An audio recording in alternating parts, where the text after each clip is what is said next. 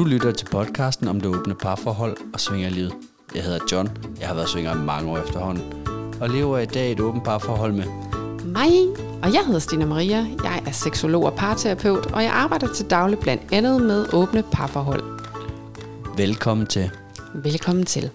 Så er vi kommet i gang med noget mere ekspert-afsnit. Ja, det er sådan en lille sær, særafsnit. En særudgave. Ja, så hvis man har glædet sig til at skulle øh, lytte til et nyt spændende par, ja, så er man desværre Så nok lidt skuffet her. Jævn skuffet. Ja, men øh, har man glædet sig lidt og fundet ud af, at øh, vi skal tale med Sara Skorp i det her afsnit, så vil man have det fedt. ja. Så glæder man sig. Det øh, er en øh, noget anderledes type afsnit. Og jeg tror faktisk, nu har jeg jo siddet og klippet det her, og jeg tror, jeg har mere taletid i det afsnit, der hedder Pigesnak, end jeg har i det afsnit her med dig og Sara Skorp. Men I er også I er virkelig kloge. Og, og tak. Og jeg synes, det er vigtigt, at du som lytter derude bemærker på et eller andet tidspunkt den her proces, der fortæller de to seksologer og parterapeuter mig, at jeg har ret i, at nogle gange taler I for meget. Ja, ja. Det, er, det er bare vigtigt at vide. Jeg får ret. Nogle gange bliver der talt for meget. Og den taler jeg lige ind, skal det ikke også? Altså for, for lige at fremhæve, hvor klog en mand jeg har.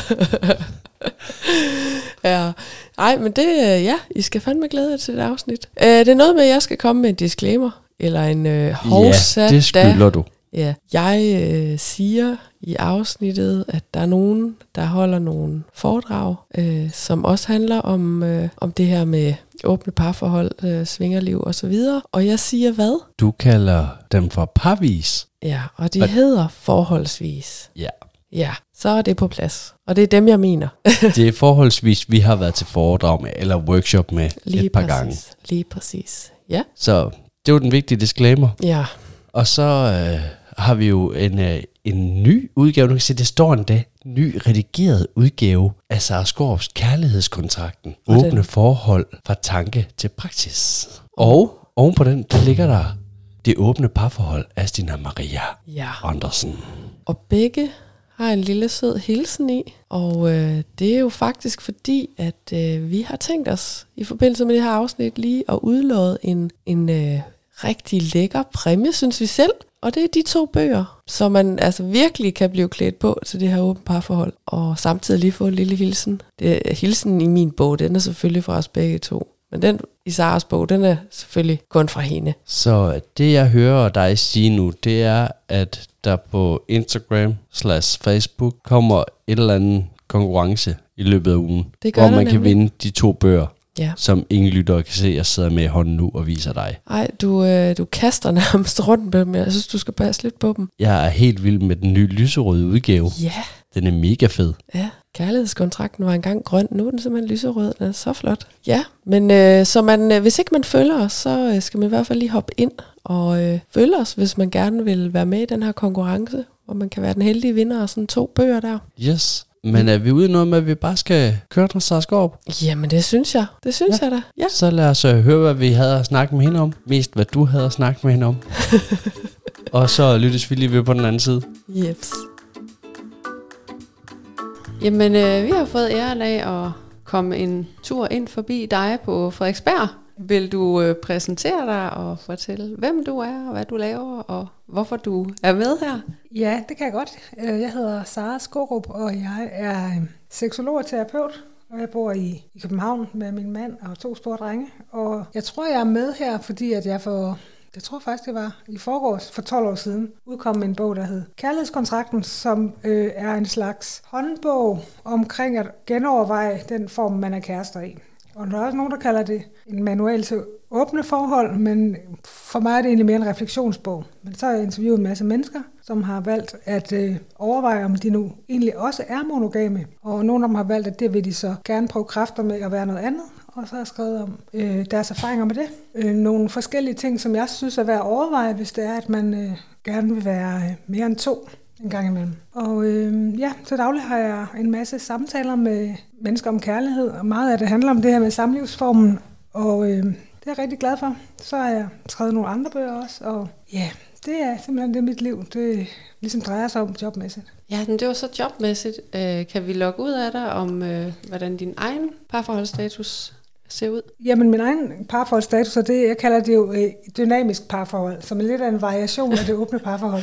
Ja. Og det er egentlig fordi, at da jeg begyndte at skrive om åbne parforhold, så gik det op for mig, at dem, der aldrig havde overvejet den form for livsstil, for dem var det sådan en pivåben, fuldstændig ustruktureret, grænseløs tilstand, de så foran sig. Og det, jeg taler om, er i virkeligheden, at der er en form for øh, mulighed for at åbne, som er variabel. Det vil sige, at man er ikke lige åben til hver en tid.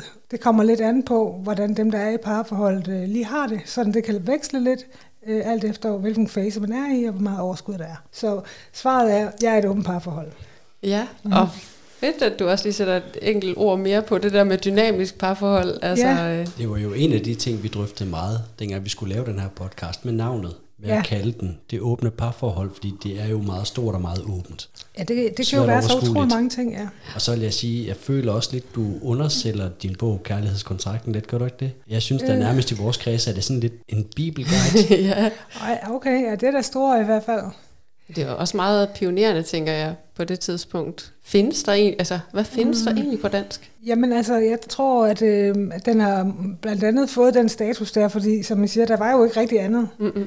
Så, og så er det på den måde, at det er jo ret nemt at få opmærksomhed. Men øh, jeg tror, at vi skal tilbage altså til 70'erne eller sådan noget, hvor øh, altså for, før der rigtig er blevet skrevet om muligheder for åben forhold i dansk regi. Altså, og dengang var det jo sådan lidt en, en hippie-ting, eller sådan, det var Mm. mere en kollektiv ting, som handlede om at kunne være øh, impulsiv og spontan og tænke i fællesskab og sådan noget. Så i virkeligheden er den version, jeg ligesom prøver at lancere en, en lidt mere øh, moderne form, som på mange måder er faktisk ganske forpligtende. Altså det er slet ikke noget med, at så kan man bare give den gas og svæve derud af. Det handler egentlig bare om, at man laver nogle rammer, der, der sidder øh, lidt et andet sted end de fleste. Der er stadigvæk grænser, de er bare lidt videre. Så på den måde, der var jeg jo ligesom på en måde heldig at skrive mig ind fra et sted, hvor jeg landede, hvor der ikke var så meget øh, litteratur. På den anden side, ja, så fik det så også sådan relativt på det tidspunkt meget opmærksomhed. Men bare for de er 12 år siden, så var det stadig sådan ret Altså, det var ret kuriøst budskab. Altså, der var, det var virkelig ikke ret mange, der kunne se det som andet end sådan lidt, ej, det var da en spøjs lille mærkværdighed, ikke?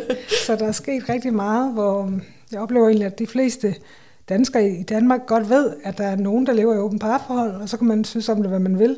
Men det er ikke sådan helt så eksotisk mere. Det oplever jeg faktisk, det har ændret sig. Jamen, det har vi også snakket om her, også i forhold til det at være svinger øh, og gå i svingerklub og sådan bare på fem år, øh, hvad der er sket i medierne, og altså det blev meget mere sådan random, altså normalt øh, nærmest. Altså det, det, er jo- det er rigtigt. Det er heller ikke sådan, øh, så flot at sige sexlegetøj mere. Altså der, der er virkelig mm. sket meget i forhold til, hvad der kan gå ind over under at være okay eller normalt. Ikke? Også for folk, som ikke oplever sig selv som specielt sådan yderliggående eller vilde. Så, øh, men altså, jeg oplever nu stadigvæk, at der er mange mennesker, som synes, at, at det er meget specielt det der med at, at have et parforhold, som man insisterer på er ægte og godt og dedikeret, og så alligevel vælge, at der er de her muligheder for også at være sammen med andre. Ja, bestemt. Det, øh, det, der kommer alle fordommene ligesom op i, i folk.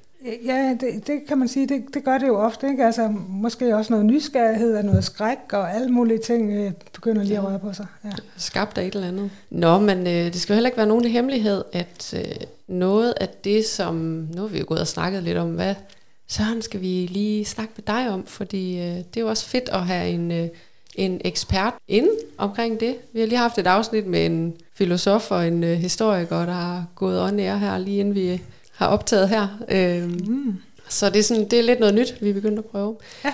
Men jeg tænkte straks, fordi nu har jeg, jeg tror både i en podcast og et eller andet andet sted, har jeg hørt dig snakke om det her med, jeg tror noget Freud inspireret, om det her med idealjeget Ja, og realjeget. jeg tror, altså, jeg tror nok, at det er Jung, men det er jo, det er jo Nå. også forbundet. Men, Ah. men ja, Ja, du mangler lige 10-12 år på universitetet. Den er, den er det. simpelthen udviklet. Øh, Jamen, ved du hvad, jeg, jeg har heller ikke læst det på universitetet, men altså, jeg tænker, man må godt lave sådan lidt pick and mix. Ikke? Hvis man hører noget, der er spændende, så tager det med videre. jeg tænker, det er typisk de bedste teorier. Ja, og øh, Men kan du fortælle lidt om det? Ja, altså det, jeg tror, det du mener, det er, at, øhm, at nogle gange, når jeg taler med folk, som gerne vil eksperimentere i deres forhold, eller som måske folk, som lige er i starten af noget seksuel åbenhed, så oplever jeg tit, at når de kommer ind og præsenterer dig et eller andet, der er udfordrende, så er det tit en variation af sådan et helt særligt scenarie. Og det, og det er der, det her begreb, du lige nævner, kommer ind. Og det går ud på, at øh, man kan opleve sig selv som et menneske, men man kan også sige, at inde i en, så har vi alle sammen et øh, ideal-jeg, og ideal-jeget, det er den, vi gerne vil være.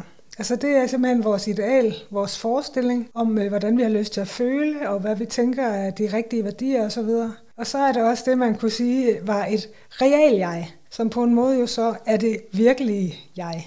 Og det vil sige, det er det lidt mere alt inklusiv version. Så det vil sige, at realjeget er den, som også har nogle måske skrammer fra tidligere forhold, eller som har nogle hæmninger, eller som har nogle små skrøbeligheder, som kan blive aktiveret. Og når folk, der begynder at dele hinanden, slår sig undervejs, så oplever jeg tit, at den ene eller begge sidder og får sådan en mærkelig oplevelse af, at de havde måske lavet en aftale, og alt var klappet af. Og det var virkelig, virkelig, som man synes, det skulle være. Og så alligevel, så gør det ondt, når man er i det. Og man kan ikke rigtig forklare sig ud af det. Der er ikke rigtig nogen fornuft eller logik, fordi man har selv besluttet det. Og så er det tit et, et spørgsmål om, at det ligesom er det der ideal jeg, altså den bedste af alle verdener, man har sendt ind til forhandlingsbordet, når man skulle lave en aftale.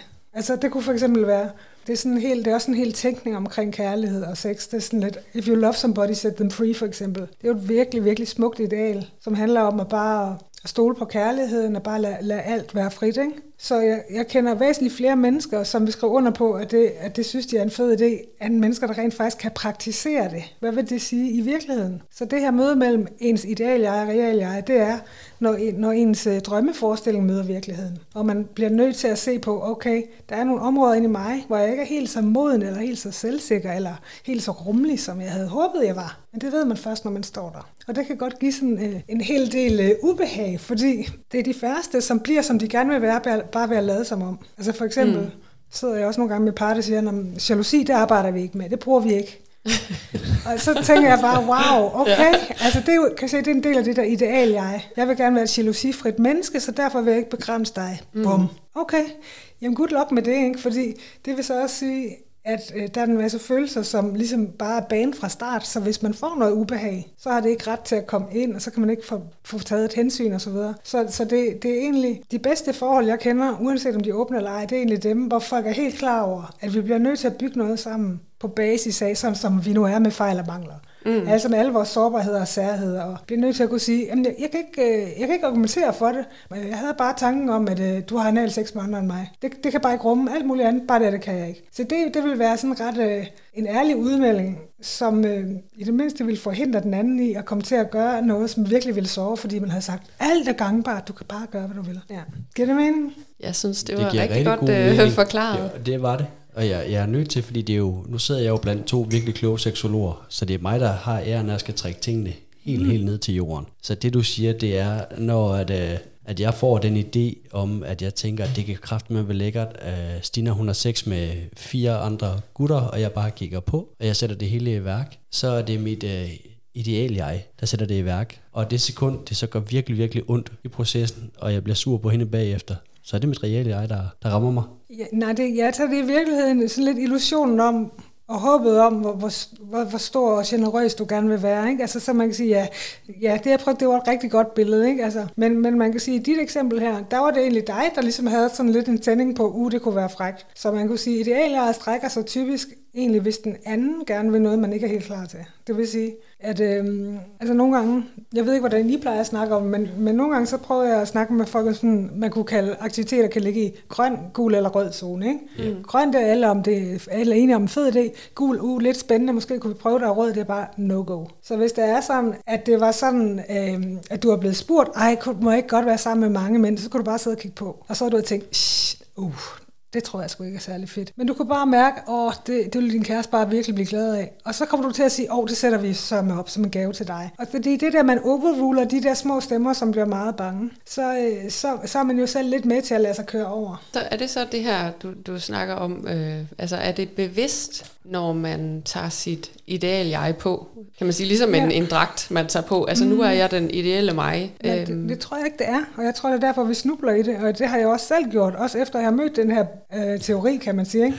Men, så så det, altså, det er jo ikke nogen garanti. Men for mig var det bare, det gør bare rigtig god mening det der med, at have den her fornemmelse af, jamen det er jo det, jeg gerne ville. Hvorfor fungerer det så ikke? Altså mm. det der mærkelige clash af, at man er fuldstændig egentlig fuldstændig ombord op i sit hoved, og så er der bare et eller andet, der ligesom en tæppe bliver revet væk følelsesmæssigt. Det giver sådan en forklaring på det her med, hvad vil det sige at kende sig selv? Jamen, vi ved godt, hvem vi gerne vil være, men der er bare nogle ting, hvor det ikke rigtig, man kan ikke rigtig springe i mål på det her. Altså, hvis det er sådan, at det var det scenarie for før, og der var et brændende ønske fra den ene om at have sin partner til at kigge på, mens man var sammen med mange, for eksempel. Så kan man sige, så er det jo på en måde, det er jo sådan lidt et, øh, det er jo ud af kærlighed, man så strækker sig for den anden, ikke? Og det har jeg bare set mange gange, hvor, øh, hvor den underliggende tanke nok er noget stil, men jamen, så, må, så må kræften bare vokse med opgaven. Det må jeg bare deal med bagefter, ikke? Jeg tager bare regningen. Det kan, så hvor slemt kan det være? Jeg dør ikke af det. Alt muligt, der kan køre ind i en. Så man ligesom heller ikke føler, at man har ret til at have det skidt bagefter. Så enten så skjuler man det, eller også så gør man den anden forkert. Og det er jo noget bøvl. Hvor den lidt mere kedelige vej, men den lidt mere bæredygtige vej, måske kunne være at sige, åh, oh, det lyder også mega fræk skat. Jeg bliver simpelthen øh, helt ærligt lidt chokeret indeni, når jeg skal tænke det til hende, den der. Den er, der, der er jeg altså ikke endnu. Men øh, kan vi lege med tanken? Kan vi lave noget rollespil? Kan vi prøve, at du er sammen med en mand, og jeg er med, og så kan du være sammen med to, og, og jeg er med, eller to, og jeg kigger på, eller kan vi lige kan vi tage det lidt i de, sådan nogle små bidder, fordi så er der sådan en chance for, at det der ideal jeg og real jeg, de kan smelte sammen, fordi så er det ikke sådan et overstræk. Men er der også tale om en eller anden form for modningsproces? Fordi det er det første, jeg sådan lige kommer i tanke om. Øh, jeg har det jo sådan lidt, at øh, jeg bliver sgu aldrig færdig udviklet. Altså, mm. der er hele tiden noget at tage fat på. Der kan jeg jo så høre, at du også engang mellem oh, møder ja. muren, ikke også? Jo, jo.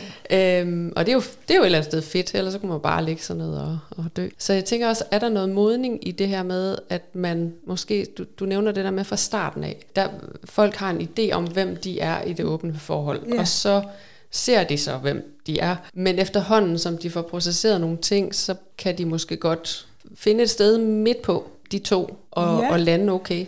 Ja, altså, ja, det, jamen, altså ikke lige den teori, der er ikke rigtig noget midt på, kan man sige. Men, man, men det, det, man kan sige, hvis man skal blive i idealernes verden, så er det jo egentlig, at de smelter sammen. Så man lever, man lever efter sådan, som man har det. Er det ikke, man ikke giver sig selv opgaver, som ligger uden for hvad, hvad man reelt kan vokse af. Fordi, fordi det er jo det, jeg oplever, at hvis man giver sig selv en, en opgave, der er lidt udfordrende, altså hvis man bare får kriller i maven ved et eller andet forslag, og tænker, åh, det tør jeg sgu ikke, åh, oh, jeg gør det, det kunne jo godt være fedt, ikke? Så, så, er vi ikke, så er vi ikke sådan derude, hvor man kan blive sådan al, alvorligt slået tilbage. Men hvis man gør noget direkte imod, hvad man egentlig er tryg ved, så er sandsynligheden faktisk for, at man bliver slået hjem i Ludo, den er ret stor. Altså har vi en krise. Så det der med de små ryg, i stedet for en kæmpe ryg. Men, men det er rigtigt, at bevidstheden, øh, den forandrer sig jo hen ad vejen. Noget af det, som folk kommer ind og siger, ej, jeg vil aldrig kunne tolerere, at der kom nogen af dine elskere hjem til os. Okay, men så starter man med, at det gør de ikke, men så kan det være, at det viser sig, at nå, det var overhovedet ikke der udfordringen lå, og så bliver det ligesom fjernet. Ikke? Ja. Altså det går jo begge veje, man kan have nogle idéer om, hvem man er. Så jeg synes egentlig langt hen ad vejen, så er det sådan meget trial and error.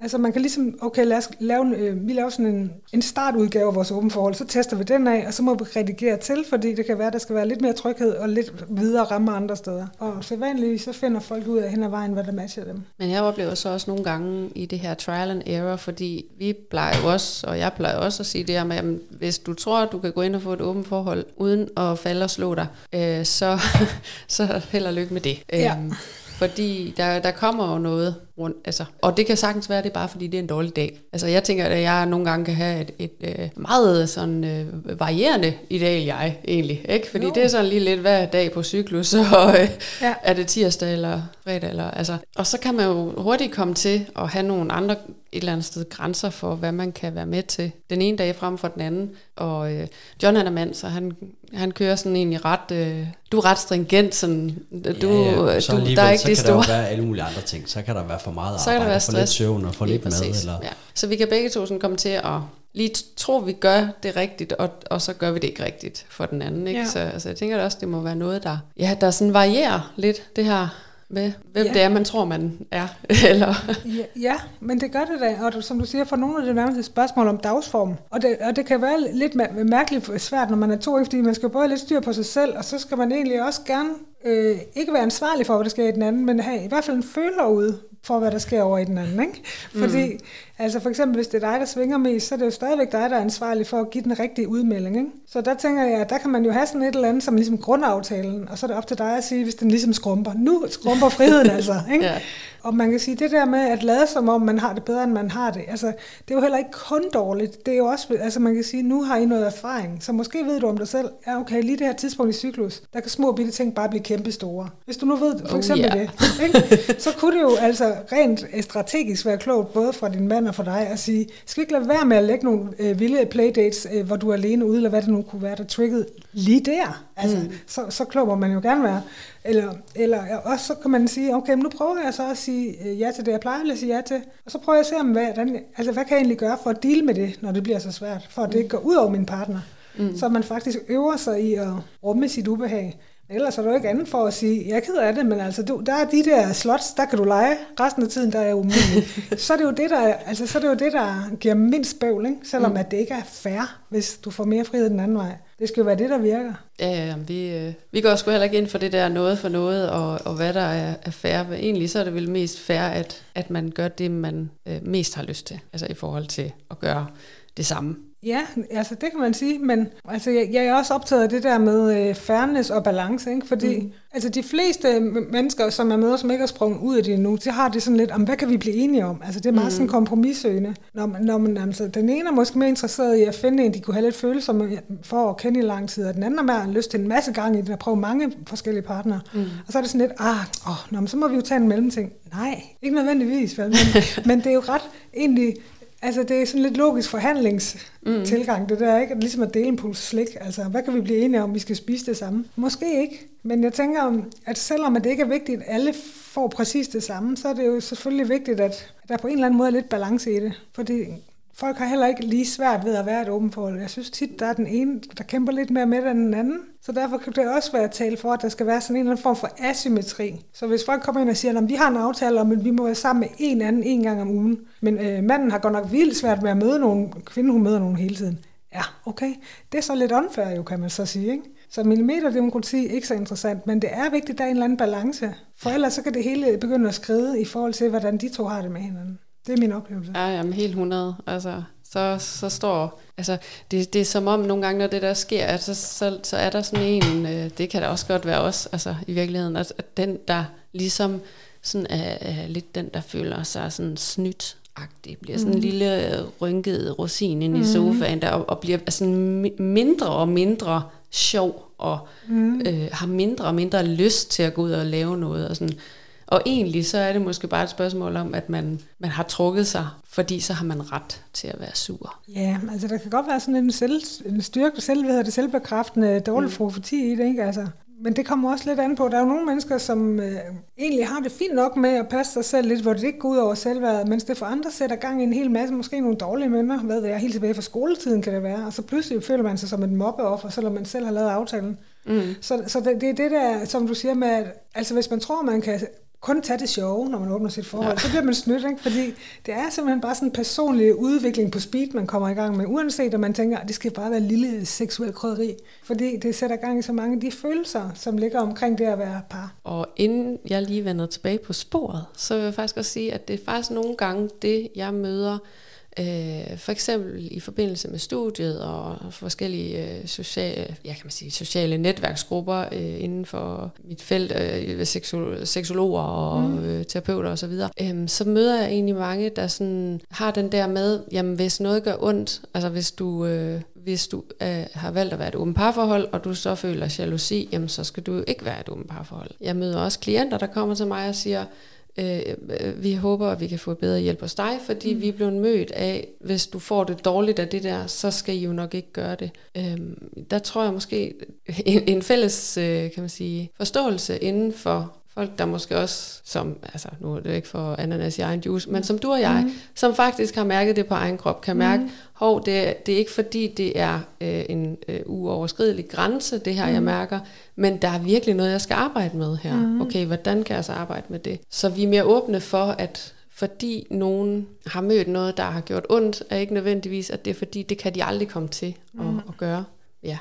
Tilbage til i dag, jeg. Du er færdig med at læse den der. Ja, og det er fordi alt det her med at være forkert, øh, eller føle sig forkert, åh, det synes jeg jo altid er lidt spændende. Og det her med, når, når man har en idé, altså det, det hele kan foregå ind i en selv, tænker jeg, om at øh, jeg er sådan en, der ikke bliver jaloux og man så er det. Det kan jeg mm. bare sige for mig selv. Altså hold kæft, da jeg startede ind i, i, i svingermiljøet med dig og åben forhold og alt det her. Jeg var mega jaloux inde i maven, men jeg turde simpelthen ikke at være det. Eller det, det, var, det, er, det er man ikke agtig, var mm. forståelsen. Mm. Ikke? Og øh, det medførte enormt meget skam. Så bøvler mennesker, der er kommet til at, at have et helt urealistisk billede af sig selv, ikke rigtig meget, også med skam.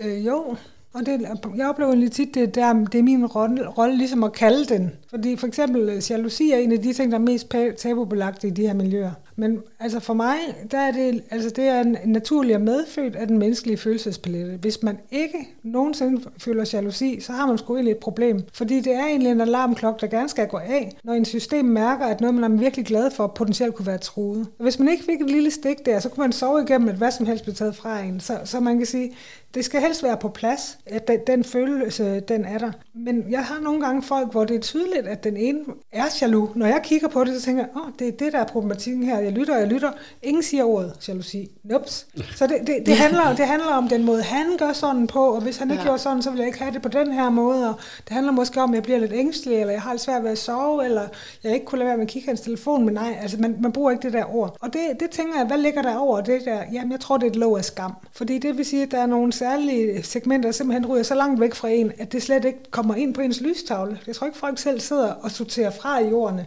Jeg tror simpelthen, de kalder det noget andet i sig selv. Jamen, det har måske også lidt dårligt selvværd. Øh, ja, det kan vi godt kalde det. Men vi kan også øh, snakke om, at der måske er en utryghed til stede her, som I heller ikke kan snakke om. Hvis I ikke kan snakke om præcis, hvor meget det går ondt på dig. Fordi der er jo også den lille jalousi, som i virkeligheden er sådan, kan man sige, vitaliserende, hvor man lige kommer lidt op på dupperne i forhold til en gammel partner og begynder at bære ben igen, og sådan lige, skal lige op og markere sig. Ikke så dårligt, vel? Mm-hmm. Altså de fleste, som begynder at være sammen med andre, de knaller også mere med egen partner. Og det er jo fordi, man ligesom bliver sådan lidt, uh, der er nogen inde på mit revir, nu skal jeg dele med nok lige ja. Øh, markere mig, ikke? Det er jo ikke skidt, men, men så kan det glide over i noget, hvor man begynder at blive en lille smule paranoid, en lille smule kontrollerende, eller faktisk blive sådan, altså øh, fuldstændig blive rundt på gulvet og få en masse fantasier, som stikker helt af. Det er selvfølgelig ikke rart, men hvis man ikke kan erkende, at den lille er der, eller den medium store er der, så står man også alene med, hvis det hele vælter. Og hvis man ikke må blive jaloux, så siger man ja til alting. Og så er man selv med til at, at bygge en alt for stor bunke af ting, der skal bearbejdes, og så vil det jo vælte på et tidspunkt. Så jeg tænker egentlig, at jo hurtigere man kan sige, åh, oh, nu bliver jeg lidt jaloux, jo bedre, fordi vi skal have det frikendt, ikke? Det ja. betyder jo ikke noget. Det betyder ikke i sig selv noget andet end, nå skat, du er stadigvæk min dejl, skal komme og få et kys, hvordan føles det, ikke? Okay, okay, ro på, så kan man måske lidt igen. Men jeg tror også, at det er, altså det er i hvert fald noget af det, vi har haft rigtig meget hjerte i at, at udbrede øh, at det, det findes faktisk, og formentlig nok i de fleste af os, og også dem, der går rundt øh, i Svingerklubben, eller til en eller anden positiv sex, øh, sex-positiv fest, at, øh, at de er også jaloux nogle gange. Det her med at, at gå og tro, at nej, alle de andre er ikke jaloux, og derfor må jeg ikke være det. Ikke? Ja, Her. Er det, er det ligesom de er et forhold fri for jalousi. Ja, ja jamen tillykke med det. Så er man wow. udenfor, hvis ikke ja. man passer ind i. Ja, så er man ikke så højt udviklet. Så kan vi se, det, det, det, det er også det ideale jeg. Ikke? Her, her hos os, her også, vi er polyamorøse. Vi under jo hinanden alt. Altså nej, jeg nu op. Men det, jeg tænker, jamen jalousi, ja, men det, men, det, men det er jo også rigtigt, der er meget stor forskel på, hvor stor folk, eller hvad hedder container folk har, før de bliver ramt alvorligt. Ikke? Altså der er simpelthen bare stor øh, forskel. Så hvis man faktisk er blandt folk, som enten har været i miljøet længe og fået sådan lidt mere styr på sig selv, eller øh, man sammenligner sig med nogen, som øh, Øh, på en eller anden måde øh, har en helt anderledes baggrund og har et kæmpestort selvværd, hvor man måske selv har lidt mere shaky opvækst, så det er simpelthen ikke fair at sammenligne. Øh, så så det, er, det er også noget med, at hvis man ikke tager ejerskab på, at man har det, så kan man ikke blive klogere på det. Man kan heller ikke bede om de hensyn, der skal til, for at man ikke bliver uforholdsmæssigt jaloux. Så jeg, jeg er også optaget af jalousi, og vi kan kalde det, hvad, hvad man vil. Det, jeg har lagt mærke til, det er, at hvis jeg får et par ind, som er virkelig, sådan kan man sige, rigtig godt forbundet, og man kan sige, at de på en måde virkelig forstår at lytte til hinanden. De også har sex med hinanden, når der ikke er andre involveret, og de, og de virkelig føler sig, begge to føler sig set og forstået. Der er jalousigraden som regel mindre, fordi det er lidt ligesom, jamen det er da også nemmere at dele sin kage, hvis jeg er mæt. Altså sådan mm. er det lidt, ikke? Så hvis man i virkeligheden tænker, at han arbejder hver eneste aften til klokken syv og sådan noget, og så vil han ud og knalde med hende i weekenden, så tror der pokker, at man bliver jaloux, ikke? Fordi så er det jo faktisk, som man måske kunne have fået, som bliver givet videre. Så det er også noget kontekstafhængigt. Ikke? Men det er sjovt, fordi når du siger det der med, hvad, hvad man kan kalde det, hvad man vil, ja. eller sådan, jeg bruger faktisk også tit bare den der med ondt i maven. Øh, nogen vil sige så, når man, når man har folk til samtaler og sådan noget, altså der er rigtig meget, altså alting er jo nærmest forbundet med angst i, mm. i, i, i bund og grund. Ikke? Men så er der også den her med, med jalousien. Ikke? Men hvis man siger ondt i maven, mm. altså angst, det, det er noget, folk har svært ved at høre. Så jeg siger sådan, ja, ja, ja, ja, bliver du bange? Ikke? Nej, nej. Lige præcis. De oh, tror, det er sådan en uh, ja. panikangst. Ja. Det, de, de tror, ja. det er det, man siger. Ikke? Ja. Så bare rolig, ikke? Mm. også finde det andet ord. Og det synes jeg faktisk også, det der, jeg bruger det der med ondt i maven, fordi ja. så er folk mere sådan noget, ja, okay, ja, det er nok det, jeg får, eller sådan, åh, der, der er noget ubehag her, ikke? Og i, i bund og grund er det jo ligegyldigt, hvad vi kalder det. Fordi vi skal jo egentlig have fundet ud af, hvad er det lige præcis, der er på spil for dig, og hvad er det, hvad er det der bliver trigget. Ja. Og nu er det jo ikke, fordi jeg vil ødelægge jeres forretning, men når vi nu alligevel du- har jer samlet, og der så kommer et par ind til jer, hvor det er tydeligt, at den ene virkelig er fucker jaloux, mm. og hele lortet, det vælter. Mm. Hvad er så jeres go-to-råd? Mit, mit, Ja, hvad kunne Du skal bare ud og købe en pakke Mentos, plejer jeg at sige. ja. ja og, jeg, og jeg, bliver, jeg plejer at sige, hvis jeg skal koge det helt ned, prøv lige at stoppe. Prøv lige at stoppe det, I har gang i, og få styr på jer selv. Fordi det der, det Ja. ja. kører jo kun et sted hen. Hold op med at putte flere ting ind, før I ved, hvad der foregår. Det er med et godt svar, ja. Det synes jeg generelt, altså det der med, det, det synes jeg også, vi gør i hvert fald automatisk den der med, hvis vi lige har slået os, ikke, så, så er det ikke sådan dagen efter, så skal vi lige ud og lave noget Bak, nyt, bak, ikke? bak. Altså det, det er bare dømt til at mislykkes. Jo, men er det ikke også noget, man altså ligesom kommer til erfaring? Fordi nu er I jo, I har jo gjort jer nogle, øh, altså I har haft nogle erfaringer med det, og man kan sige, fra et andet sted eller et tidligere sted, så kunne folk måske godt tænke, om, okay, det gik lidt galt det der i weekenden, men jeg har jo længe haft arrangeret det der på onsdag. Så det, og det var jo ikke mig, der, der, der, der fuckede op der i weekenden, så åh, jeg kører på. Ikke? Altså, mm. Der kan være så mange gode undskyldninger. Ikke? Ja. Ja. Så, så jeg synes, det er genialt. Altså, det er det der med at sætte farten ned, hvis der er ligesom Rocky Road, så må, ellers så kan man være ret sikker på, at så ligger man bare til bunke. Ikke? Jo, Og så skal, kan man tåle mindre og mindre til sidst, eller der kommer større og større afstand mellem hinanden. Så bliver regningen stor til sidst. Dans ulykken. Ja, Ja, og ellers så, hvis det er fra søndag til onsdag, så kan man bare lægge de der øh, sådan tre døgn i samtale, og nus, og, og kram, og kys, og alt det her forsoning og skænderier, og hvad man nu ellers skal igennem, inden Ja. man øh, er klar. altså, ja det, hvis man kan det, hvis man er så privilegeret, at der ikke er en eller anden øh, børneflok eller noget andet, der mm. ligesom river i en, fordi de fleste har også sådan et almindeligt praktisk liv, som desværre kommer i vejen for, at man kan være helt så intim, øh, som man gerne vil. Ja. Ja. Men jeg kunne faktisk også finde på at sige, hvis der skal sådan en periode dertil, altså knald først og snak bagefter. Fordi, at jeg, fordi at jeg egentlig oplever tit, at det bliver sådan lidt, så går der sådan lidt øh, terapeutiserende i og folk sidder faktisk og prøver sådan, de skændes stadigvæk, og begge to er såret og synes, den anden tager fejl. Så hvis man kan knalde, hvilket er svært, fordi man kan være lidt i modstand, Uh ja. men så, så er der jo en eller anden kropslig forbindelse, og, og, og samtalen glider som oftest nemmere derfra, fordi kroppen ved godt, når den rører ved den, man jo egentlig elsker, at vi vil hinanden det godt. Så, så der kan ske et eller andet der, som gør, at man er forbundet. Det kan godt være, at man ikke er enig, men som regel vil nervesystemet have det bedre bagefter. Og Det vil vi jo tilføje øh, et par øh, ting, vi har hørt til et andet oplæg. Parvis, tror jeg det var. Hvor at de siger øh, det her med, bare det her med at starte med at røre ved hinanden. Og der har vi sågar hørt øh, nogen, vi kender, der starter med sådan, at lillefingrene, de rører ved hinanden, så ligger de der under dynen med lillefingeren, der er connected. Ja. Men altså, de har kropskontakt. Det synes jeg er fint. Og et andet, det var at, øh, at, at, at være aktiv. Altså at røre sig. Ja, inden man skændes. Ja. Ja. Nu, nu er vi ude og grave haven, og så snakker Ja. vi om klokken syv. Eller bare sådan øh, øh, 10 af hver, altså englehop, øh, push-up, pull-up, øh, alle de der leg races. Og så kan vi lægge os ned og snakke, og så puster man, og har egentlig også øh, fået gang i nogle øh, gode hormoner i kroppen, tænker jeg. Ja, måske lige har fået rystet det der forsvar, som stivner hele kroppen. Men, men altså, hvis der er, man får nogen ind, hvor det på en eller anden måde er gået sådan helt af sporet, ikke? Altså, hvor den ene synes, det går skide godt, og, ja. og det er den anden, der er problemet, ikke? Ja. ja. Sådan er det jo altså desværre nogle gange. Yes. Altså, hvor, hvor den, der synes, det, hvis det nu er mig, der synes, at det går fuldstændig godt, jeg har ikke gjort andet end det, vi egentlig havde aftalt, og nu har vi lige et problem, som er, at min partner hænger lidt i bremsen, og det er faktisk død irriterende. Mm. Kan, kan, kan I ikke lige operere lidt på ham, så han kommer ind, kommer ind i gamet, ikke? Altså, der vil jeg jo nok også, hvis jeg ikke have mødt øh, parret før, så vil jeg så begynde at spørge nysgerrig til, hvad er egentlig jeres aftaler? Fordi det kunne også være et tegn på, at øh, det, det, det er det, vi talte om først, at, mm. det, at deres aftale måske var skrevet af ideal jeg, ikke? Altså, den simpelthen var blevet lidt for stor, lidt for hurtig. Så, så det ikke handler om, at det her, det går slet slet ikke, men at man lige må tage tre skridt tilbage, og så lige tage den stille og roligt, i stedet for kæmpe mundfuld. Fordi så kan bedre, folk bedre, øh, generelt bedre følge med. Men der bliver nødt til at være plads til det der med at lige at hele og grounde, finde hinanden, ikke? i stedet for bare øh, Ja. fuld fart ud af motorvejen. Og det, jeg oplever jo også det her med, at der er nogen, der sådan... Netop det der med, hvad har vi egentlig i hver vores bagage, og hvad, hvad har vi forudsætninger for at gå ind i det her åbne forhold, ja. ikke? Og så den ene synes bare, det er kanonjes, og de kører bare ja. Derudad, og den anden er bare sådan noget, åh, hjælp, ikke? Ja. Altså, kan næsten ikke overhovedet øh, være med, og oplever heller ikke noget, fordi de kan slet ikke komme ud over rampen, mm. fordi den anden er så hurtig, og ja. Synes, det er fedt, ikke? Så øh, det, det synes jeg faktisk tit kan give et, øh, Det et kæmpe problem. Det, det synes jeg også, det gør. Mm. Så nogle gange så snakker jeg lidt med folk om, okay, der sidder to mennesker her, men for mig er der altid en tredje ting til stede i rummet. Det er parforholdet. Så hvis man er i tvivl om, hvem der har ret, så kan man spørge sig selv, okay, hvad er godt for vores forhold? Altså, hvad, hvad er det kærligste, vi kan gøre for at tjene vores forhold? Og det lyder måske sådan lidt højtflyvende, men det sætter sig lidt ud over det der med, at øh, hvem har ret, og hvem må bestemme, og hvem må få. Fordi hvis man skal tænke ind i, okay, der er altså faktisk også ligesom en, en ramme her, som vi gerne vil passe på, så, så kan det give sådan lidt et andet perspektiv på. For eksempel, hvis man nu er den, som øh, har vildt meget luft under vingerne, og det er bare så fedt. Og, og, og man kan give 10 gode grunde til, det er en rigtig god idé, at jeg får det her. Og jeg har ventet så længe, og jeg har været generet hele mit liv, og, mm.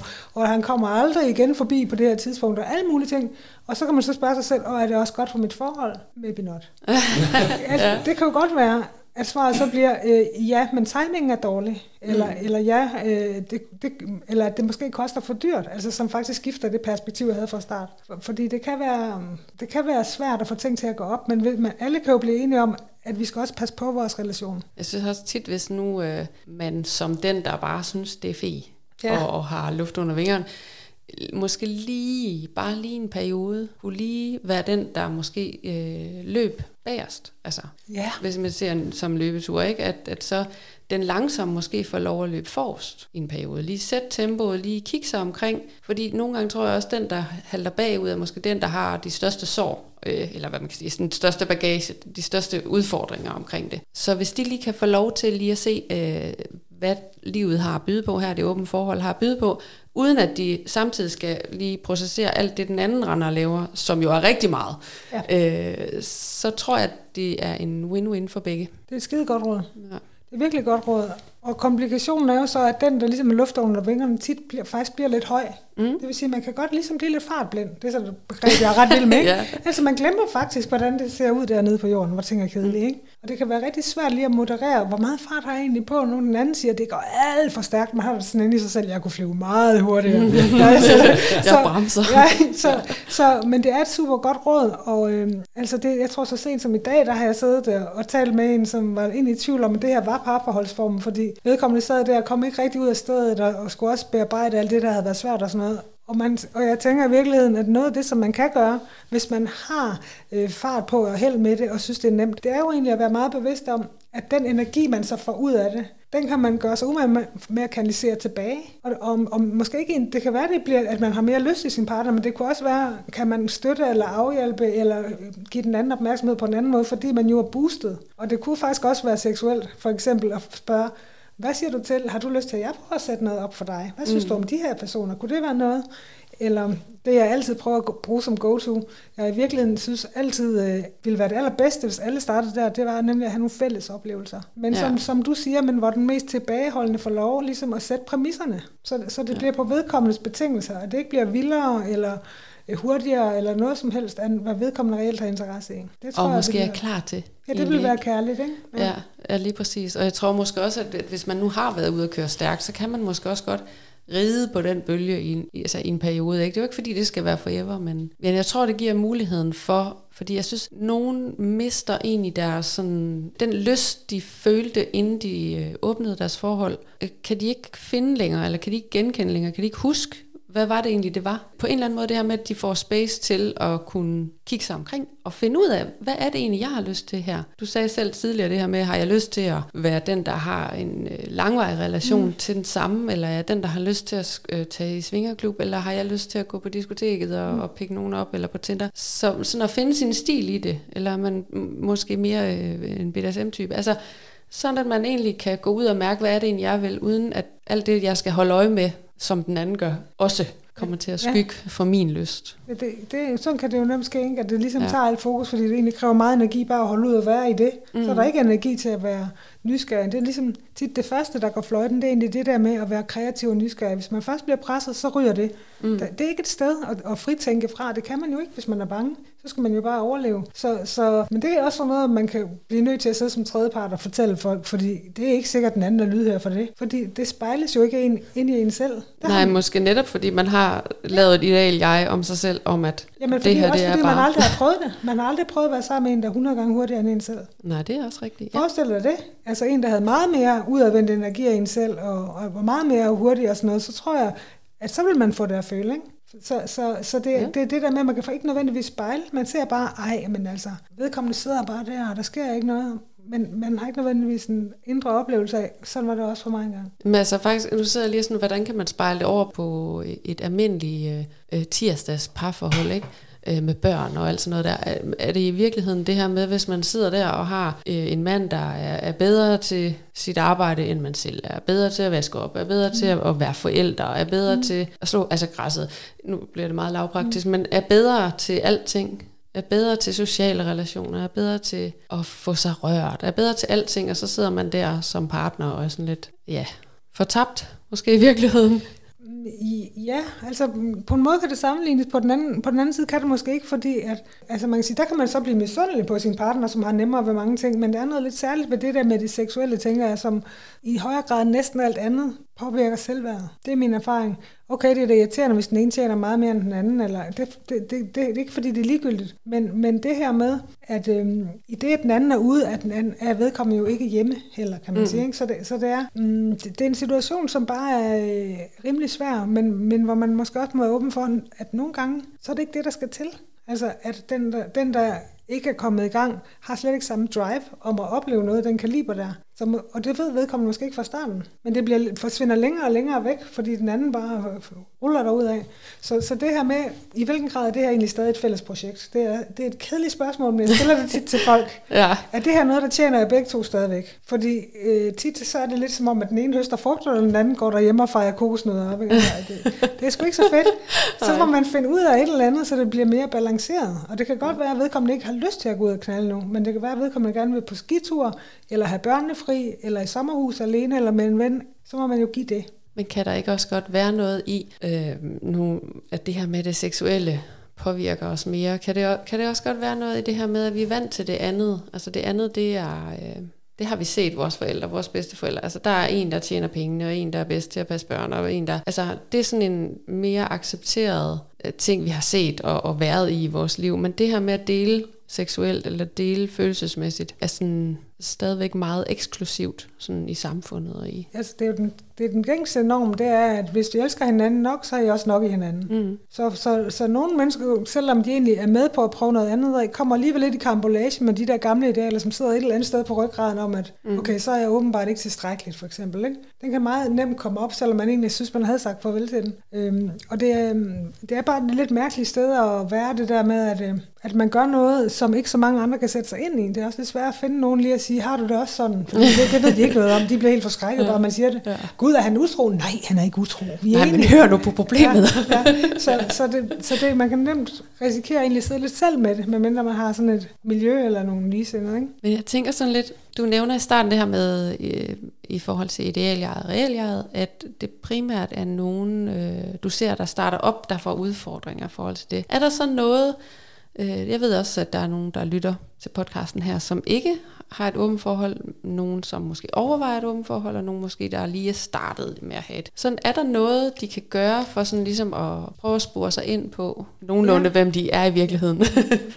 altså, altså jeg, jeg plejer at, jeg har sådan en model, sådan en komfortzone-model, som jeg er ret glad for, som egentlig bare går ud på, at der er sådan en rød cirkel i midten, og, og det er, alle mennesker har en komfortzone, og komfortzonen, det er mængden af alle de ting, vi kender og er tryg ved og ved, vi kan. Og så kan man sige, om det, om det handler om, hvordan man opfører sig i en svømmehal, eller hvordan man er seksuelt, det er sådan set det samme. Fordi uden for den komfortzone, så er der en gul zone, som man kunne kalde udviklingszonen. Så det vil sige, der er en øh, rand imellem de to. Så hvis man skal derud, så skal man øh, strække sig ud over det, man egentlig er helt komfortabel med. Så det, man kan gøre til en start, det er at prøve at lave sådan lidt jeg tror umiddelbart, det her det er min komfortzone. Ikke? Det her det er alt det, jeg allerede ved, jeg kan. Og så ude i den gule kan man så skrive, det er det her, jeg er i tvivl om, om jeg også har lyst til, eller kan, eller altså om det er mig. Ikke? Altså det kunne så for eksempel være, jeg er i tvivl om, om jeg, om jeg kunne trives med at være, øh, om jeg vil have det fedt i en svingerklub, den kunne ligge derude. Ikke? Men så ude i den røde kan man så sige, øh, det jeg ved om mig selv, jeg aldrig kunne blive glad for, det var, hvis min kæreste havde flere ligestillede kærester. Der kan jeg bare mærke, det bliver nok ikke mig. Det tror jeg ikke i hvert fald. Og så kan man sige, hvis, hvis man så skal finde ud af, om det er det, som er det, man kunne kalde ægte grænser, øh, det er sådan lidt svært ord, men det vil sige nogle værdier, som egentlig omgrænser ens integritet. Det vil sige noget, som øh, virkelig er grundfæstet i en, og hvis man gør noget andet end det, så får man det skidt. Det, eller om det er det, man kunne kalde skingrænser. Det vil sige nogle forestillinger om sig selv. Lidt ligesom du siger, det er en overbevisning om, at altså for eksempel sidder jeg nogle gange med, med folk, som har sådan en idé om, hvis for eksempel hvis manden nu er ude over fløj, flyver over alle bjerge, og så finder hun ud af, at hun egentlig har levet hele sit liv som en ret pæn pige. Og hvis man er en ret pæn pige, så er man ikke pludselig meget seksuelt proaktiv. Det, kom, det bliver man ikke af, at ens mand han har gang i nogle andre. Nej, så sidder man tilbage med det der lidt uudfoldede, fordi det har man ikke rigtig dyrket. Så man kan sige, det kunne være inde i grøn zone der at være omsorgsfuld og kærlig og have øje for andres behov, og have dejlig romantisk sex med min mand. Yes, grøn zone. Gul zone, det er at være fløtende. Uh, der bliver den allerede svær. Rød zone, altså det er jo helt, altså hvad, hvad kunne det være? At pege på en og sige, at jeg vil bolle, altså det, er det kan utænkeligt, ikke? Man kan starte et sted, og så kan man tage en af dem fra gul og prøve den af i virkeligheden. Og hvis det går godt, så ryger den faktor jo ind i grøn zone. Okay, jeg kan godt fløjte. No problem, så vokser den grønne. Men lad os så tage et scenarie, hvor Stina og mig, vi satte os ned, og vi har skrevet en masse ting ned i de her forskellige zoner. Ja. Og inde i min, den grønne zone, der står der øh, gruppe 6. Og den er bare helt ude på rød fløj for Ja. Skal vi så bare opgive at mødes på den? Altså møde i gruppe 6. Jamen altså, det, det er jo så det, der er spørgsmålet. Det, et af mine spørgsmål vil så være, om din, dit begreb om gruppe 6 absolut skal involvere Stina, eller om det kunne være gruppe 6 med nogle andre. Fordi så kan I få det begge to, som vi vil have det, ikke? Selvfølgelig. Altså- og nu gjorde du det også nemt. Ja, Det er typisk. Nå, Bare tage den nemme vej her. Jeg går nej, med med. nej, nej men, det, men det var ikke min mening ja. egentlig at forsimple det, fordi det kan være, fordi jeg møder egentlig andre, mange, som har det sådan, at de har et eller andet, det kunne også være en fetish, som de så gerne vil, og de har prøvet det, og det virker ikke for den anden. Og så er problemet egentlig, at når det kommer til stykket, så kan den, der har den særlige lyst, har faktisk meget lyst til, det Det skal være med partneren. Ja. Oh, Altså det nytter ikke, at vedkommende siger, men går du ud og lav din latexleje med nogen anden, fordi det er virkelig det, der er den store, store længsel, det er at gøre det med dig. Og det er selvfølgelig, sådan kunne det jo også være med det der, ikke? at du drømmer om, at der er mange omkring jer. Ja. Og så kan det jo godt være, at den, altså ude i rød, det, er jo, det vil sige, det er jo det betyder bare indtil videre no-go. Rød kan blive til gul. Gul kan blive til grøn. Ja, ja. Så, så, Så vejledningen vil faktisk være at bare få den hentet stille og roligt ind. Forsigtigt. Jamen det kunne det, det, for det første lade være med at presse, og for det andet så øh, måske bare lige at få, få lidt mere at vide, hvad er modstanden. Ikke? Fordi selv når folk umiddelbart har det sådan lidt, jamen, det kan vi ikke blive enige om. Det kunne være, det kunne være den faktor med gruppesex der.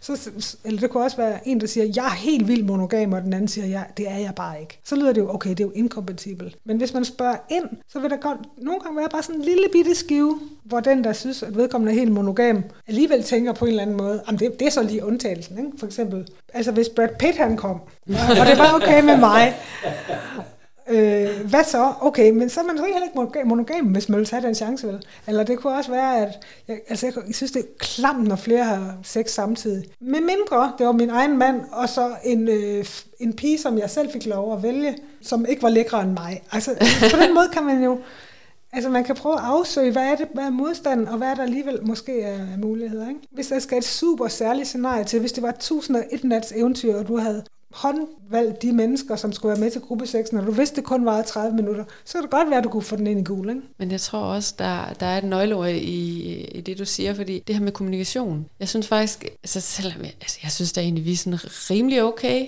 tror jeg, til at, altså det er vel sådan en, en 6-7 ud af 10 øh, vi- point, vi får på, seksolog kommunika- og på, på, jeg er tvunget til at tale. på kommunikationskontoen. Ja, ja det, sådan, det går nogenlunde med at kommunikere hjemme også. Og hold kæft, vi misforstår, misforstår hinanden mange gange. Altså, ja.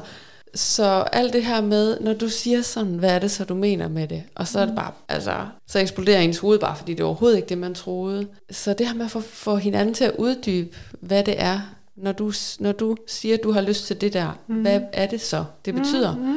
Nå, men det, for- det er fordi, og jeg vil gerne have dig med, og så skal det, det være sådan og sådan, ikke? Altså, så, så egentlig, så kan man nogle gange tale sig igennem nogle af de der følelser, fordi man faktisk er nysgerrig. i Altså, selvom man måske bliver ramt ind i, så prøv at spørge igen, og så lige få afmystificeret, og lige få afklaret, at det var måske ikke så slemt, som man forestillede sig. Nej, altså man har en helt klart en fordel, hvis man kan, øh, kan det der med at, at snakke om det. Ikke? Og det for mange mennesker oplever, det er så følsomt, selvom man også gerne vil være nogen, der snakker om det. Fordi den ene er jo far for at blive afvist, og den anden er i far for at være lyseslukker, eller den, der ligesom lukker den anden ned og gør den anden forkert. Og ingen har lyst til det, fordi folk er glade for hinanden. Så det kan nemt blive sådan lidt, at man ligesom rører forsigtigt ved noget, og så løber man forskrækket væk. Ikke? Så det er en god idé, som du siger, hvis man har en konsensus om, at, at vi lader den altså ikke ligge ved det. Den skal ikke, den skal, vi skal i det mindste udfolde det, sådan så man ikke strander på en misforståelse. Og nogle gange så foreslår jeg faktisk også folk, i stedet for at sidde og have samtalen, fordi det kan blive ret konfronterende at sidde og kigge på den anden, og kan jeg nu aflæse, om man kan lide det eller ej,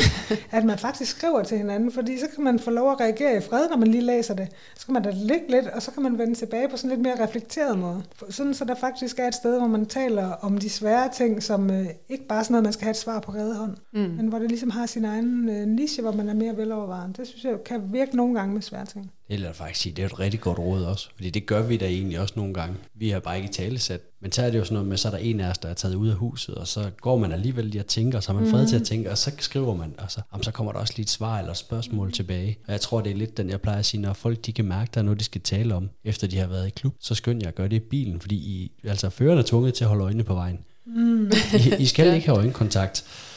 Og man kan ikke sådan rigtig flygte. Er man tvunget til at tage den. Ja. Ja, særligt hvis det er på vej hjem, ikke? fordi ellers har det med at gå og ulme. Ja. Mm. Så er det, altså det er godt, hvis man kan tage den op front, og så sove stille og roligt. Det vil være fint. Vi har jo talt lidt om, og det er faktisk det er jo din idé, vil jeg faktisk lige have lov at sige. Du siger, nogle gange, så er det som om, det er faktisk bedre, hvis vi ikke snakker om det. Altså det er John, der siger det. Er John. Det er John, der, Ja. det er ikke, Ja. det er det ikke, Nej, er. Det er John, der siger det, siger han til mig. Nogle gange, så kunne det godt være, at det var bedre, hvis vi ikke lige snakkede om alting. Jeg, jeg vil, øh, og det er så pisse irriterende, fordi jeg ved, at han kan klippe det ud. Øh, jeg synes, at nogle gange har du lidt ret faktisk, øh, fordi rigtig mange ting, vi reagerer på, er jo meget sådan instinktive og øh, sådan automatiske. Og så når jeg bliver fuldstændig rasende inde i over et eller andet, så ved, og jeg ved godt med mit hoved, det er måske ikke helt så slemt, som jeg føler det lige nu. Hvis jeg nu bare går med det selv, og egentlig måske bare siger, åh jeg kan godt lige bruge en grammer, eller sådan, uh, jeg har lige noget, sådan, men øh, jeg skal bare lige, det skal bare lige. Så føler jeg faktisk, at vi kommer hurtigere over det, fordi jeg egentlig bare får den omsorg, jeg nok har brug for, får øh, bare tænket tingene igennem alene, får ikke gjort noget, eller sagt noget, jeg skal sige undskyld for. Og så øh, er der en påvirkningsgrad jo. Også hvis at du har et eller andet, du, vi kommer hjem fra klub, og så siger du et eller andet for dig, at det, det du lavede med hende der, du har meget en tendens til at sige ordet, øh, altså det gjorde ikke noget, men det er bare fordi, jeg vil bare lige sige, at hvilket jo Ja. så gør, at næste gang vi møder den kvinde, eller jeg står i en lignende situation, så går jeg udenom. Selvom den måske ikke betyder noget længere, fordi grunden til, at det betød noget, det var fordi klokken var 3 om natten. Og du måske var sulten. Mm. Men, men jeg holder mig stadigvæk væk fra mennesket eller situationen igen en anden gang. Og der kan man sige, hvis du bare den ene gang har tænkt, jamen jeg kunne da også bare lige tage den der med i seng, og i morgen, så får jeg morgenmad, og så er det gået over. Så havde vi sparet hinanden for besværet. Hvad tænker du om det? Fordi vi, vi siger jo altid det her med, at vi skal kommunikere, vi skal Ja. snakke, og vi skal alle mulige ting. Men hvad, siger du, hvad tænker du om en gang imellem prøve det her med? Eller snakker vi nogensinde for meget? Egentlig spørgsmål. Ja, ja, det synes jeg faktisk, Ja. at man godt kan komme til. Og det er det, jeg kalder... Tak, man, så. man får sådan et, det er det, jeg kalder terapeutiserende øh, forhold, hvor, hvor alle følelser skal endevendes og påvirke den anden og sådan noget. Så man bruger den anden til at regulere sig selv ned. Og, og det, det kan blive utrolig omfattende, ikke? fordi at det, det kan generere faktisk nogle små dramaer, mm. hvilket kræver sindssygt meget energi. Men, øh, men, men det, som man, øh, det kræver at lade være, det er jo, at det er det, du fortæller, at du gør, når du ligesom, du mærker ubehaget, men du holder lige tanden for tungen, og så går du med den selv. Det er at nedregulere dig selv. Ikke? Mm. I stedet for at reagere, så går du i refleksion. Så, så i stedet for at være impulsiv, så kan man, man kan i hvert fald lige lave den gode gamle tælle til 10. Ikke?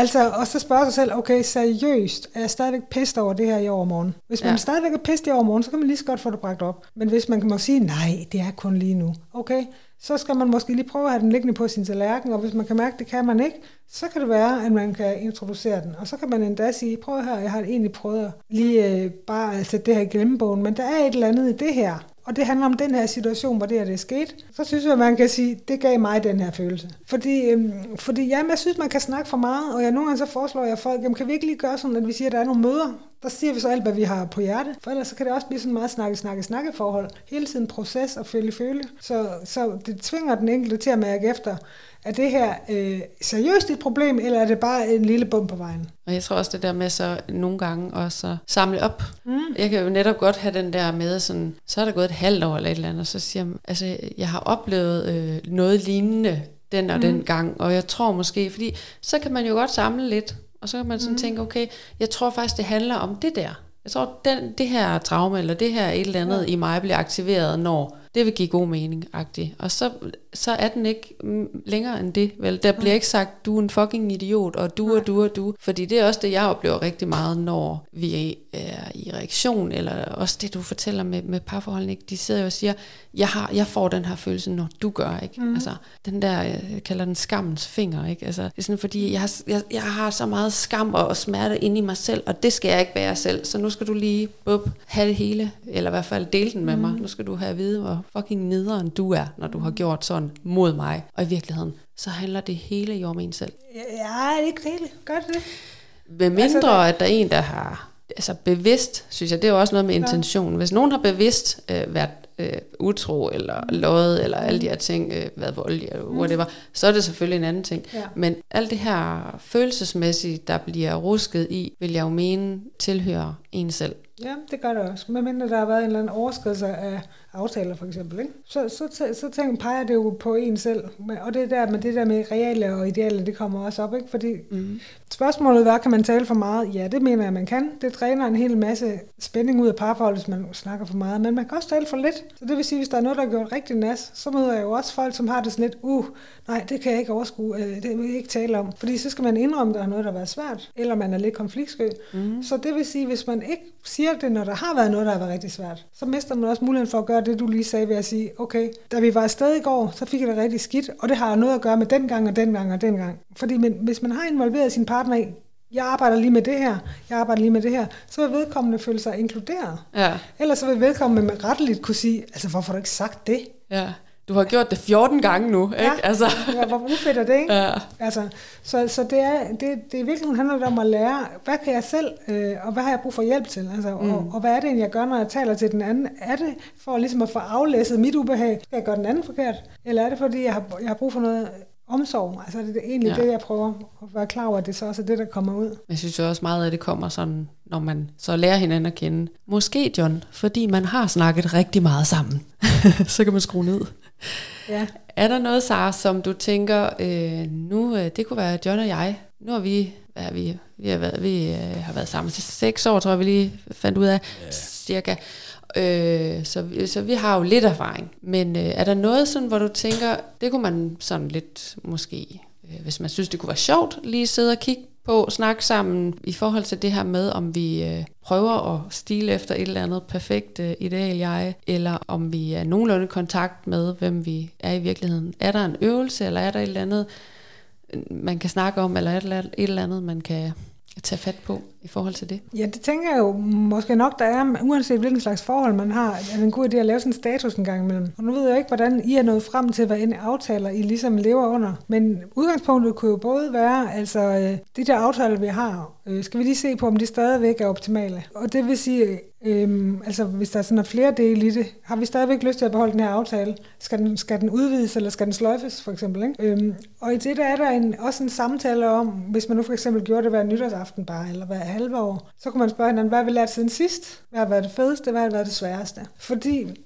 øhm, en ting er bare at have nogle sjove oplevelser, noget andet er ligesom også at samle de guldkorn op, som faktisk falder af undervejs, hvis man gør sig den umage. Ikke? Fordi man bliver på en måde mere og mere bevidst om sig selv i de her roller, og bevidst i forhold til den anden. Og, og hvis man så ikke har fået lige sat ord på et eller andet, der var svært, eller som var exceptionelt fantastisk for en, så er det også lejligheden til egentlig at inkludere den anden, så det igen bliver et fælles projekt, hvis der har været lidt, hvad ved jeg, knas, eller den ene har haft mere travlt end den anden. Så, så det kunne være en måde, og så kunne man jo runde af med, altså hvad har været fedt, hvad, hvad har været svært, og så måske er der en landvending, du har lyst til at gøre, ikke? og så kunne så enten være en fælles landvending, eller der, hvor man så mærker efter, at øh, ja, der er tusind ting, eller nej, jeg er helt forpustet måske, kunne den anden sige, jeg er helt forpustet, jeg har, jeg har faktisk lidt brug for lidt mere hjemmetid. Det er jo også en måde lige at evaluere på. Så det, det er en måde lige at prøve at mærke ind i, at det her er stadigvæk noget, som er en plus-ting for ja. os. Men jeg tænker også, at man måske sådan efterhånden, som man lærer hinanden at kende, måske bliver øh, tryggere og tryggere ved hinanden, også til at vise måske, hvad der,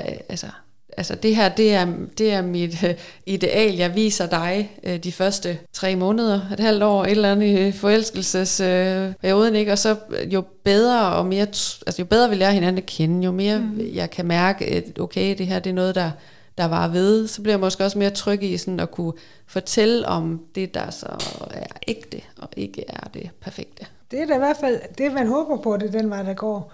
Men der kan jo også ligge sådan lidt en fare, som egentlig handler om at komme til at, lidt, at tage ting for givet.